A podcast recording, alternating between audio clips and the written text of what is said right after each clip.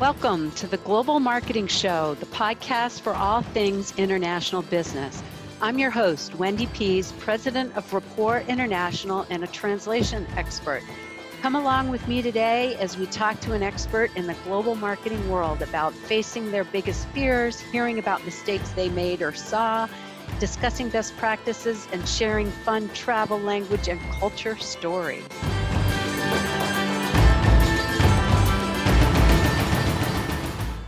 Hello, listeners and friends to the Global Marketing Show.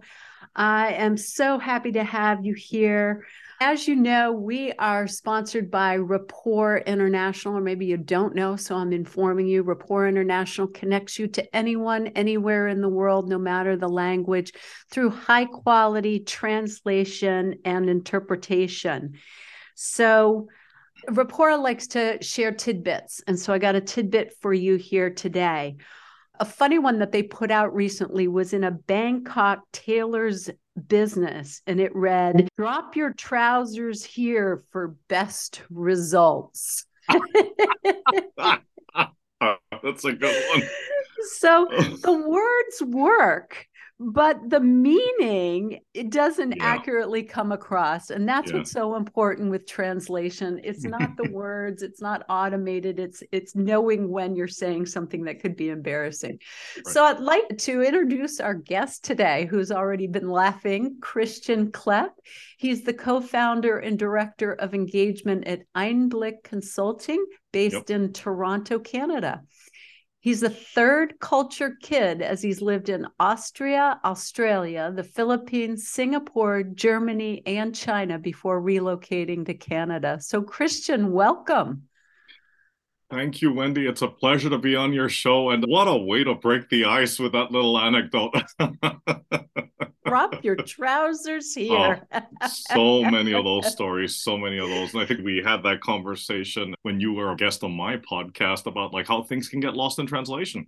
Oh, they absolutely can. And so, you know, speaking about lost in translation, why don't you tell our listeners what a third culture kid is? Yeah, I mean, there's the textbook definition, but the one that I like to go with is uh, somebody that lives and grows up in a country or in a place that is not their home country, right? And if they're like living in a place where you know the parents also don't originate from that home country, and that for me is a third culture kid. So in in my case, that would have been probably places like China, Singapore, yeah, for example, yeah. because I am from a multicultural background, as I might have mentioned previously, right? Like, because my late father is from Austria and my mother's from the Philippines, right? But I did have the opportunity to grow up in a lot of these different countries, and it's helped shape my view and perspective of the world, as it were. Yeah. So where yeah. did where were you born, and where did you mostly grow up? Oof. Okay, so I was born in Austria, right? Uh huh and I spent my you could say the, my formative years. So that was all up until high school. I lived in the Philippines, and I left when I was 18, and I went to university in Singapore. And after graduating from university in Singapore, I went to work in Germany for two years, and that was really also just to get my German on par with my English, which I I can say with confidence I managed to achieve. And I might have shared this story with you previously, but an old family friend of ours in Munich was he was the gentleman that actually convinced me to move out to Shanghai, China, all those many years ago. Right. And I moved to Shanghai in August 2004, and I told myself I'd stay for a year. And then it was 2005. Then I said, okay, I'll stay another year. And then uh, eventually it got to five or six years, and I just stopped counting. Yeah, so that must have been quite an experience. Third culture kid, I've also heard it called second culture kid. And then most recently, I heard it called culturally confused. there is certainly a bit of that, I will admit, right? There is a bit of like, you know, you go through these, uh, I guess, these motions or these stages where you, and I, I certainly went through it personally, where you ask yourself, okay, well, where do I really belong? Or I think the famous question is, where is home for you? Right Yes. And I think the answer to that is I believe this is a North American saying, but like home is where I hang up my hat. Right. Yeah. So in that case, like for me right now, uh, Toronto is my home. Right? Yes. if you ask me like where I was born versus where I consider home, I mean those are two completely different stories. But I think it's also been so interesting that I've been able to or had this opportunity to absorb and immerse myself in these different cultures. And that kind of is also reflected in the way I talk. I've been told like I had a I had a conversation with a gentleman in South Africa this morning, and I did catch myself saying content schedule instead of schedule, right? it's just all these like little nuances because as I was going to school in Singapore, for example, they always reminded me not to use American English. Right. And to use the British spelling instead, and to say lift instead of elevator, and it's a lorry and not a truck, and etc. etc. And it's half past six, and you can't do that, right? And so on and so forth. And then, you know, now I'm here in Canada where it's a bit of a mixed bag too, but they tend to sound a little bit more like sorry Canada, but a little bit more like Americans. And people did have a good laugh, like when they hear me speak English, or I refer to like I think it was a baby trolley, and I refer to it as a pram, right? Like, no, it's so true. When you're a third culture kid, you've got to be able to adapt your language to fit in. You don't have to, you learn yeah. to adapt to fit yes. in more easily. Absolutely. Yeah. So you've taken this international background and you've really wrapped it into doing global work. So yes. tell me a little bit about Einblick Consulting and what you do. Yeah. Well, first of all, thanks for the opportunity to have me on your show. And uh, secondly, it's really, well, for starters, the word Einblick is actually the German word, which means insight, right? And that's what we hope to deliver to clients. And what we really do is it's a lot of consulting work, primarily in the branding and marketing space for B2B. And narrowing that down even further, it's for companies that are in the B2B tech space. So, like, you know, uh, we're talking about, about like, you know, companies that develop software that other companies will then use for product development, for example. And also companies that are in the professional space, professional services space, right? So, what is it exactly that we help them to do, right? After that whole explanation, we help them to find what their unique advantage is. And, you know, a lot of these companies tend to compete in very noisy markets, very crowded markets where a lot of companies are selling similar products or services. So, how do you stand out amidst that sea of noise? And that's what we help them to find and identify through uh, customer research, through strategic brand positioning, and through also content development. Were but, you doing um, this in hmm? Shanghai? I was doing that in Shanghai as well. And I'm doing it now in Toronto also. And I did tell you about this in our previous conversation. We found ourselves, especially in the past year, in this unique position here in Canada where we are helping Chinese speaking clients who are venturing into the North American market and want to do business here. And it's interesting how that's come full circle now. What I mean by that is because I spent many years in China helping foreign companies that wanted to enter the China market who weren't quite familiar with the dynamics of that ecosystem. And it was my or my company's, my former company's responsibility to help navigate them through all of that. Right. So it's a consultative role. And it's interesting how that's that's happening now with the reverse, right? With Chinese companies coming to the US and Canada wanting to do business. But again, there's that lack of familiarity of how things operate on the ground. And I'm not just okay, talking wait, about wait, the language. Wait, wait. There right? is so much in there. Yeah. Let's let's unpack sure. this. Okay, sure. so first you were mm. working mm. with bringing foreign companies or US companies into China. So yes. can you tell me about a story where a company had challenges or where they mm-hmm. made mistakes entering in because they didn't understand the language and culture? Absolutely. And thanks for jumping in there because it is a handful, right? Like it is a lot to absorb, right? But Oh, and there's I, so much mm, good meat in there. Yeah. Absolutely, absolutely. Um I mean, I'm going to say that more often than not, it, it's not one company in particular, but what we found were the biggest challenges. And I'm talking about like, they could have been Fortune 500 companies, multinational corporations, or smaller sized businesses that wanted to enter the China market. I think one of the biggest issues that we saw with all of them was this whole attitude of like, well, what got us here will uh, what got us here will get us there, right? Mm-hmm. So and we dealt with companies that were from the United States, companies from Australia, companies from the different European countries who said, well, this was the approach and the marketing campaign which was so successful in our home country and we tested it out in Latin America and we tested it out in other European countries. Let's just take that playbook and replicate that success in China. And guess what? Then they got to China and they realized they could take that playbook and just chuck it out the window. Right. Bring it down into one story for me. You don't have to say the company yeah. name, but Absolutely. you know, like an industry, because I like to really pull that out and make it tangible. Sure, absolutely, absolutely. Okay, so I'll give you an example of a company. I won't say the name, but a company that was dealing in medical technology, so medical devices, as it were, right?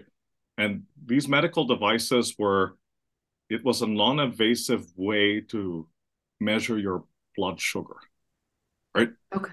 So this obviously is pretty interesting and very relevant technology and there's a lot there's there is certainly a market out there that stands to benefit from that kind of product right and they had a mind to enter the china market and to expand their business there because the healthcare sector in china i'm just going to say in a very diplomatic way that there is room for improvement okay and they showed us this product and they showed us what worked when they rolled this out in the European markets and even in South America. Brazil was one of their biggest markets. And they said that the way that they sold it in these countries, and this is very B2B, they would go to the clinics and the doctors would promote this product, right? So they would yeah. have their marketing assets there, their marketing materials, etc., etc. And that's how they would use that as a channel. They would use that as a platform to sell that product. But then when they came to China, what they realized is number one, they can't go at this on their own, right? They need somebody on the ground. And I'm not necessarily talking about they need to hire a Chinese employee. That that's a given, but they need a Chinese partner that can navigate through the healthcare system because the healthcare system is it's not very transparent, if I'm gonna just pull it lightly. Number one. Number two is they weren't aware of the strict regulations within the health healthcare sector in China. So what do I mean by that? And if we're going to talk about like something actionable, their doctors in China are not allowed to promote someone else's products or pharma, anything of that nature in their clinics. It's just not allowed, right? If you go to a clinic, a doctor's clinic in China, you will not see advertising of any products, right? So that was one impediment that they had. So could there. they? Can, mm. How did they prescribe then? I mean, they can prescribe a medication, but they can't have the brands, you know, like a poster uh, or mm. anything of that nature, the assets in their in their clinic, right?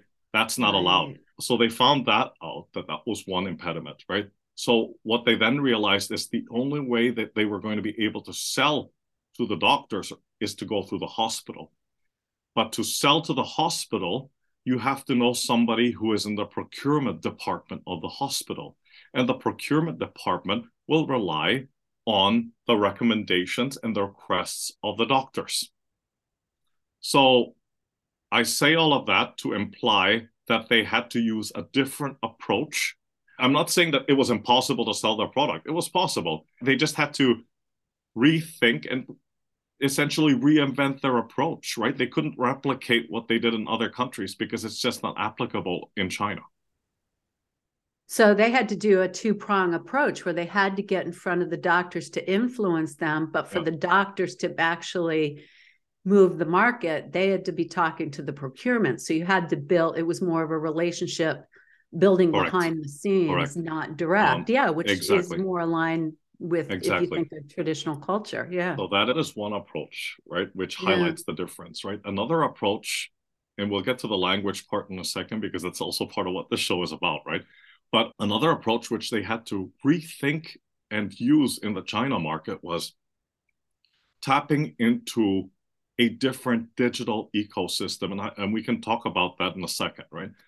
But that means that they had, because China, for those of you that didn't know that, I mean, like it, it almost seems obvious, but China has the largest population in terms of internet users in the world, right?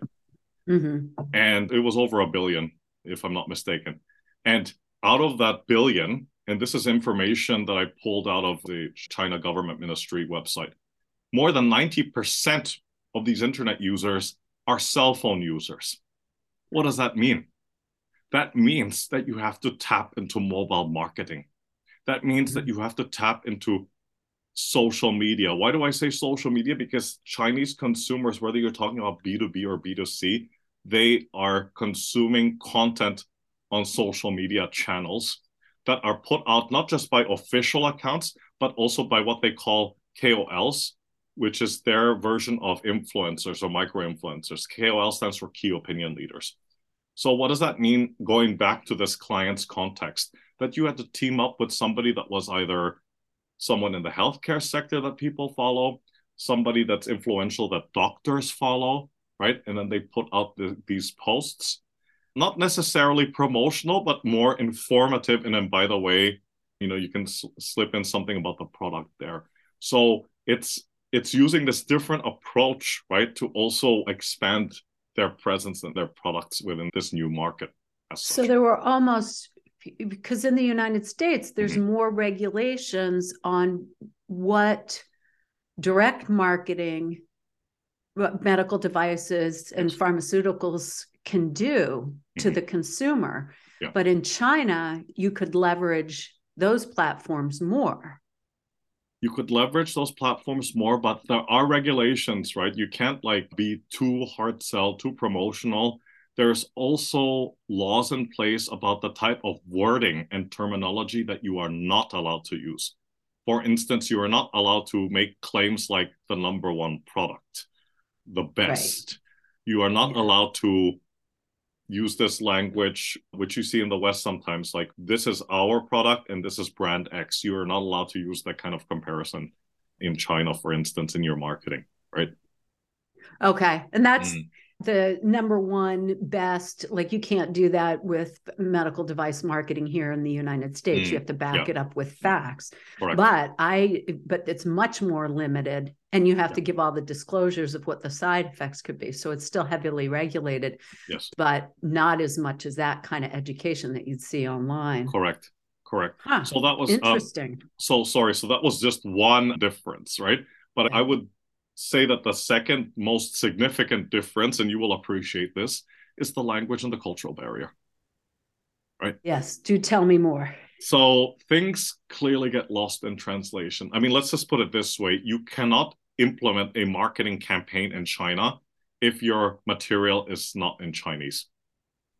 Right? Yeah. You can pretty much forget about it.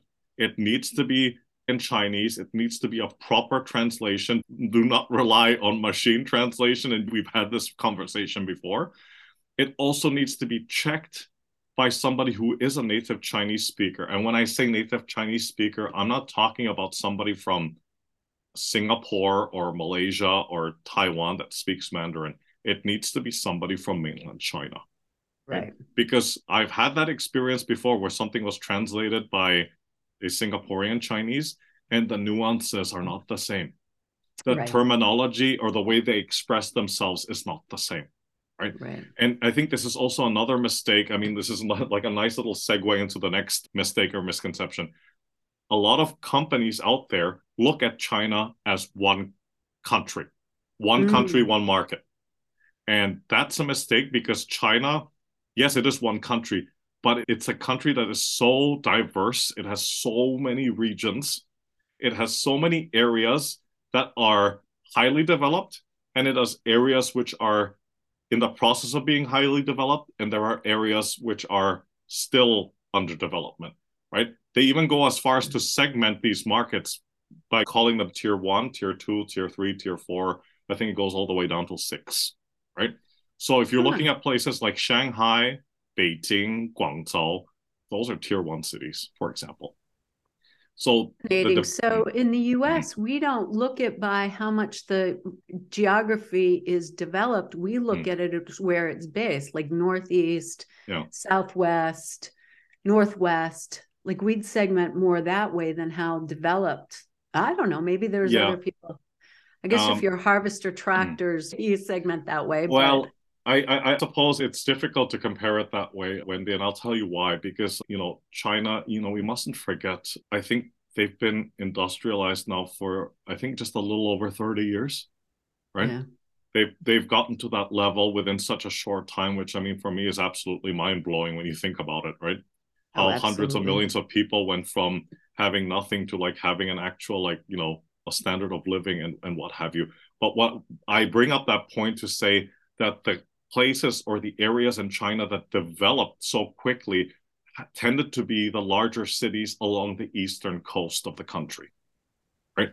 So okay. if you see the major cities, they're all along the coast, right? Along hmm. the eastern part, right? And the further west you go in China, that tends to be like either still under development or or not developed, right?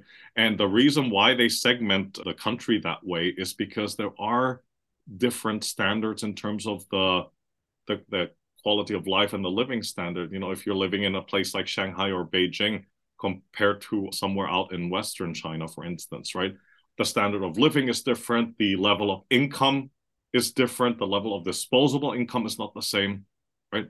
People in Shanghai are able to afford much, much more than their mm-hmm. counterparts in other parts of the country, more towards the Western regions, right?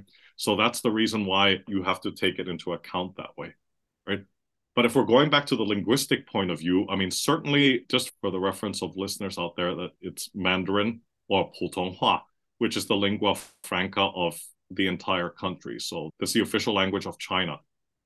That being said, and all the major communication and everything that you see print and digital is in that language.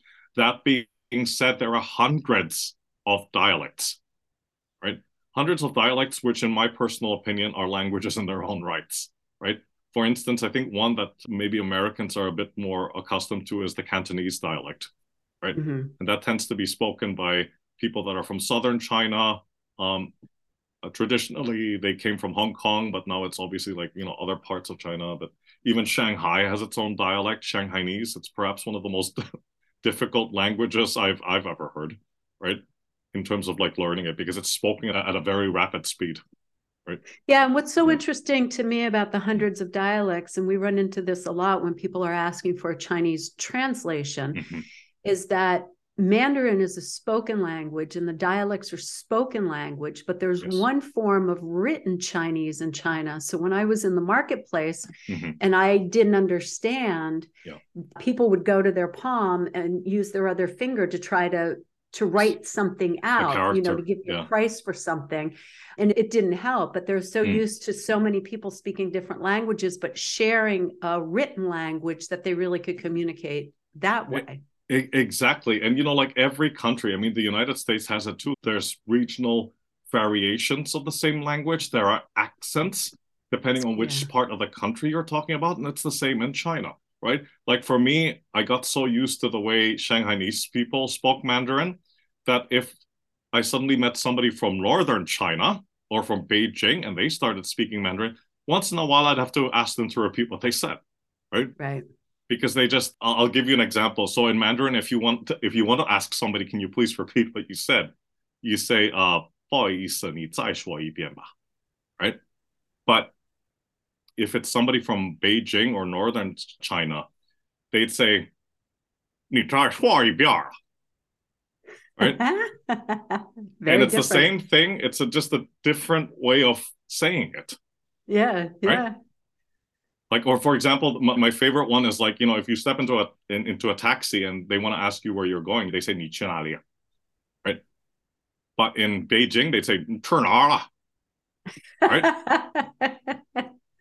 means the same thing yeah it's the same thing yeah. and these are things that you have to be mindful of and especially also with you know with translations and i think this could probably be a completely different conversation but brand naming in chinese Oh yes, please that's, talk about that. We've done some brand name research and it's yeah. been fascinating. So yeah, and we do tons. Uh, Rapport International does tons of tidbits about brand name goose. so yeah, tell me. I bet, and I mean, you know, this is applicable. I think you know for all languages that that don't that don't use a romanized alphabet. I mean, like you know, you can say the same thing maybe in even in Japanese and Korean, for instance, right? But I'm, I'm just going to talk about my experience with Chinese naming because that's what, you know, that's where I spent a lot of time in the past couple of years.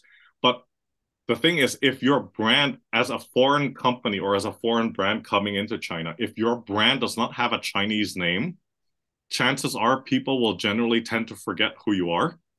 Or if you don't have a Chinese name, the media will give you one. Right. And that may or may not be good.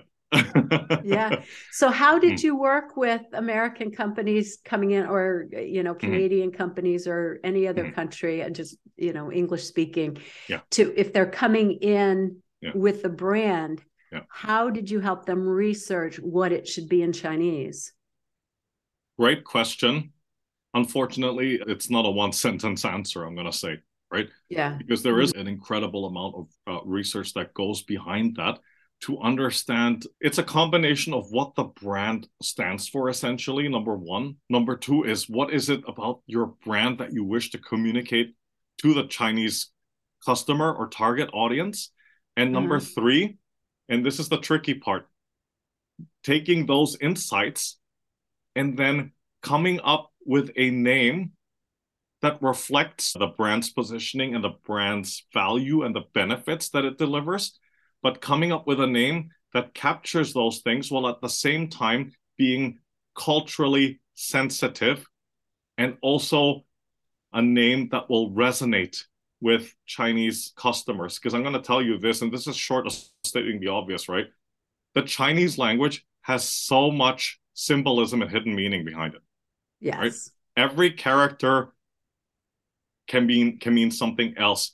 And characters as if they stand alone can have one meaning and then if you combine them with other characters they can have a completely different meaning right? so can you so, give us mm. an example of a success a company that went over and was able to do this nicely and what the name was in english oh, I'll, and I'll, what it I'll, became I'll do even better than that. These are not these are not names that I came up with, you know, that we came up with. I mean, these are case studies from China, right? Mm-hmm. I'll do one better, Wendy. I'll, I'll tell you one. I'll give you examples of brand names that did really well, and also a brand name that well, wasn't well received.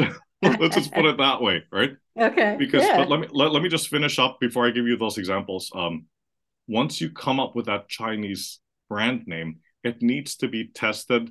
You know, there needs to be a linguistic check to make sure that it resonates with Mandarin speakers. Also, when you're talking about government registration, you have to make sure that the name isn't taken yet either, right? Mm-hmm. That's a completely different story. And the third one, which a lot I've seen a lot of companies do, like you know, if you want to go the extra mile, they do a dialect check, right? Because right. sometimes it might sound great in Mandarin, but in, in Cantonese it might be a curse, right? Right. So there's that part of it as well. But okay, back to your question. So I'll give you two examples, and they're both German brands. They came up with their Chinese names and they were received very well. So there's the German company called Siemens, and they do everything, don't they? Right? They're yes. In, they're in a lot of industries. So the Chinese name of Siemens sounds like a phonetic translation, but actually there, there is another meaning behind it. So the Chinese name of Siemens is Ximenzi, right? So Xi means west, Men is gate, and then Zi, the character Zi means child, right? Yeah. So if you combine those, it almost sounds like you're saying child of the Western Gate. Oh, right? that's fantastic. Right? It's a it, yeah. it, it, sounds nice. I mean, like Ximen is like the gate to the west, right? And then Dongmen is the door to the east, right? The gate to the uh. east. Okay, so that's one and example. they do a lot of innovation and thinking yes. of new things. So yes. child, so, depending on how it's taken, yeah. So it has it has a uh, it has a positive connotation, right? Yeah. Um, so one of my personal favorite Chinese names of a Western brand is BMW, right? So mm-hmm. BMW's Chinese name is Bao Baoma.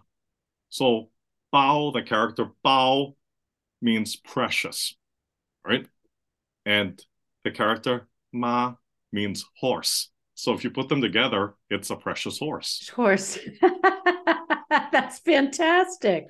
Well, it better yeah. be that, that that that thing's expensive, right? So. oh, that's great. So you told us about a couple of names that worked well. Can you give an example of something that did not work? Okay, hold on to your sheets here. when Airbnb came up with their Chinese name. Yeah.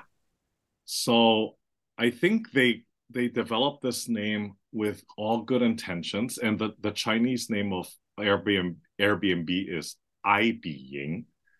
And if I were to translate that into English, it would mean something like it's uh, it's coming from a place of love and you know welcoming you with love or in our hearts, right? Because the word, the Chinese word "I," means love.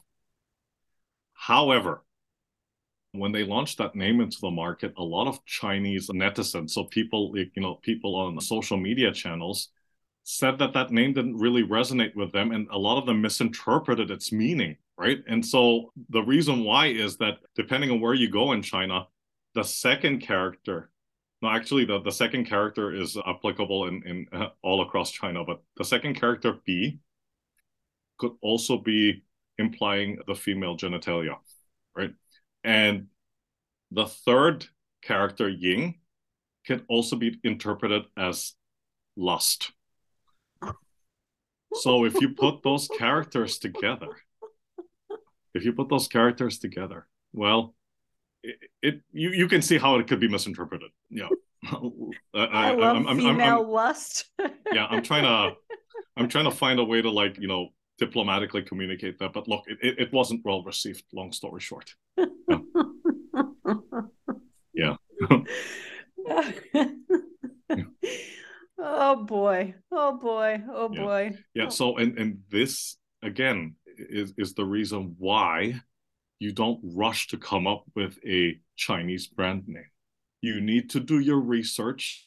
You need to make sure that it's culturally and linguistically appropriate and that it resonates with the market. Because if you don't do that due diligence,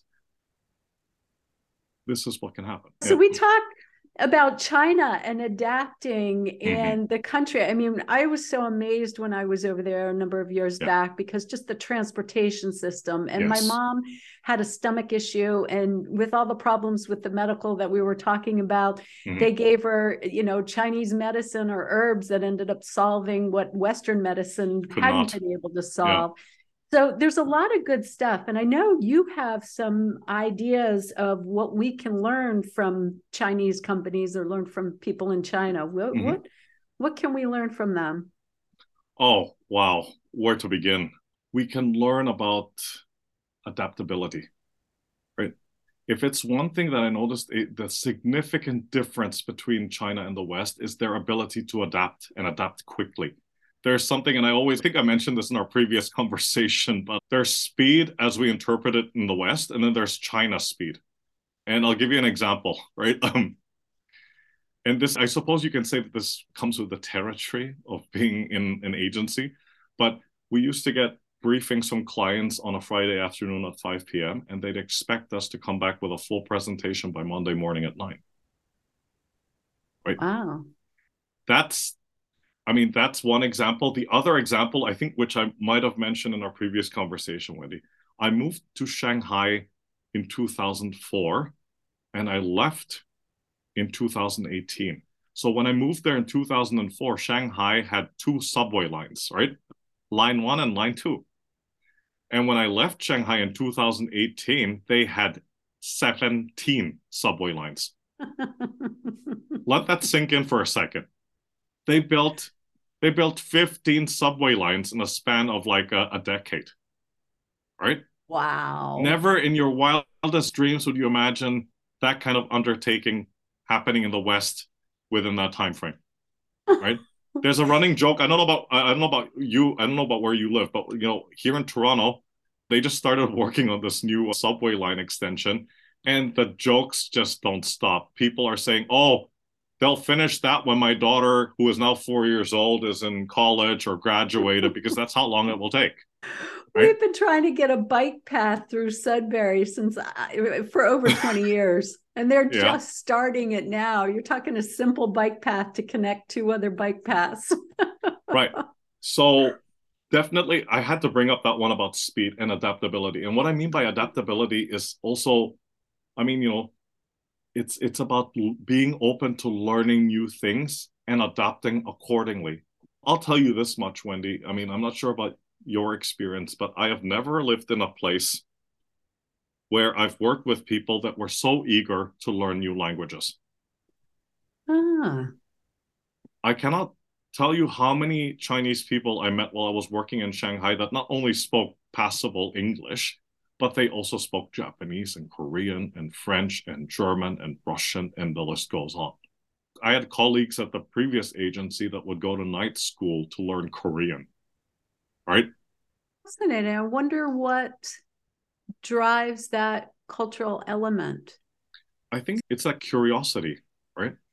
It's that curiosity and also that eagerness to learn from other cultures, right?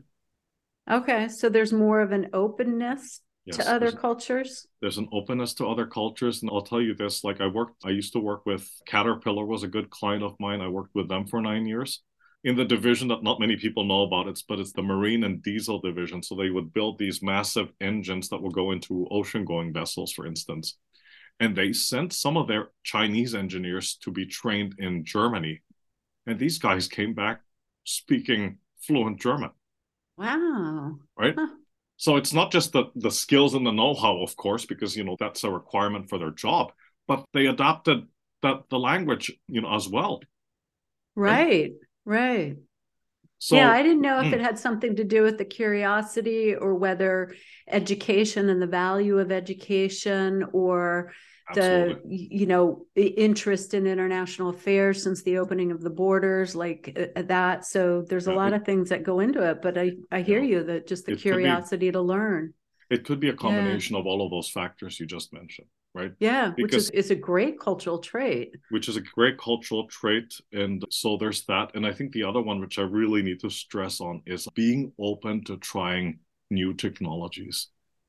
And yeah. some people have almost you know, told me like, "What are you talking about, Chris?" Well, you know, we're all doing everything online now and doing online shopping and digital payments and all that.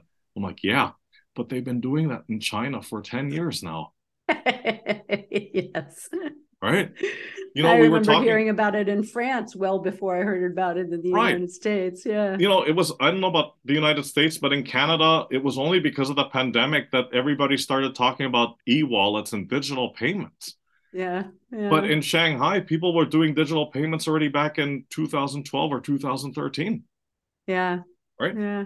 They just have their own version of it. Like, I mean, they don't use Apple Pay, they have their own version, right? There's a form of payment on WeChat that they use. And there's yeah. Alipay, which in Mandarin is called Zhifubao. But these are all like digital wallets, right? Yeah. So they've been yeah. using that kind of technology already right? Yeah. And and it, it, starts from there. And there's other things like you know you're talking about their transportation system. I mean they have some of the best transportation systems i've ever oh, encountered. flipping amazing to move that the number of people that i saw moving through either yeah subways or airports. Yep. Yeah. You know what? Yep. We are coming mm-hmm. to the end of the time and I could just keep going mm-hmm. with you. Yeah. Where can people find you? Then I want to ask for final recommendations and your favorite foreign words. So those are the three things we have to do to wrap up. You you take it from here. absolutely. Absolutely. I mean, Wendy, thank you again for having me on your show. I really had a blast and I think we could have gone on for another six hours. It's how I always feel talking to you. Yeah. Thank you. Thank you. You can reach out to me on LinkedIn. I think that would be a great place to start. So my handle is Christian dash Klepp dash Einblick Consulting, and Einblick is spelled E I N B L I C K. Um, you can check out our website at www.einblick.co and also check out our podcast, B2B Marketers on a Mission. And I had the pleasure of interviewing Wendy on my show. And please, if you connect with me on LinkedIn, mention that you listen to this incredible show with Wendy Pease. Right? Yes, and so it's Christian dash Klepp, which is K L E P P mm-hmm. dash Einblick. Mm-hmm. Okay, and your website and podcast fabulous. What about your favorite foreign word? We haven't done that yet. My favorite foreign word.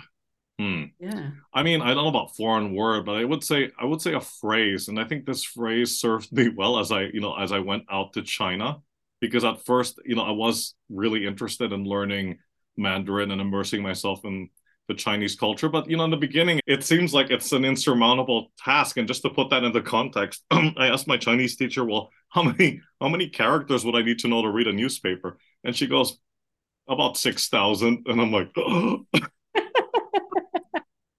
So, anyways, to answer your question, and it's a famous saying from an ancient Chinese philosopher called Lao Tzu.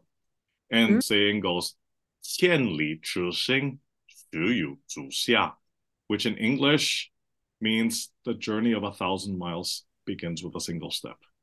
I love that saying. I had to hmm. have a quote to put on a presentation in business school. And I heard there that and I was like, that becomes, you know, I love it. And to hear it in the actual Chinese from Lao Tzu, that's fantastic. So that yeah. is perfect.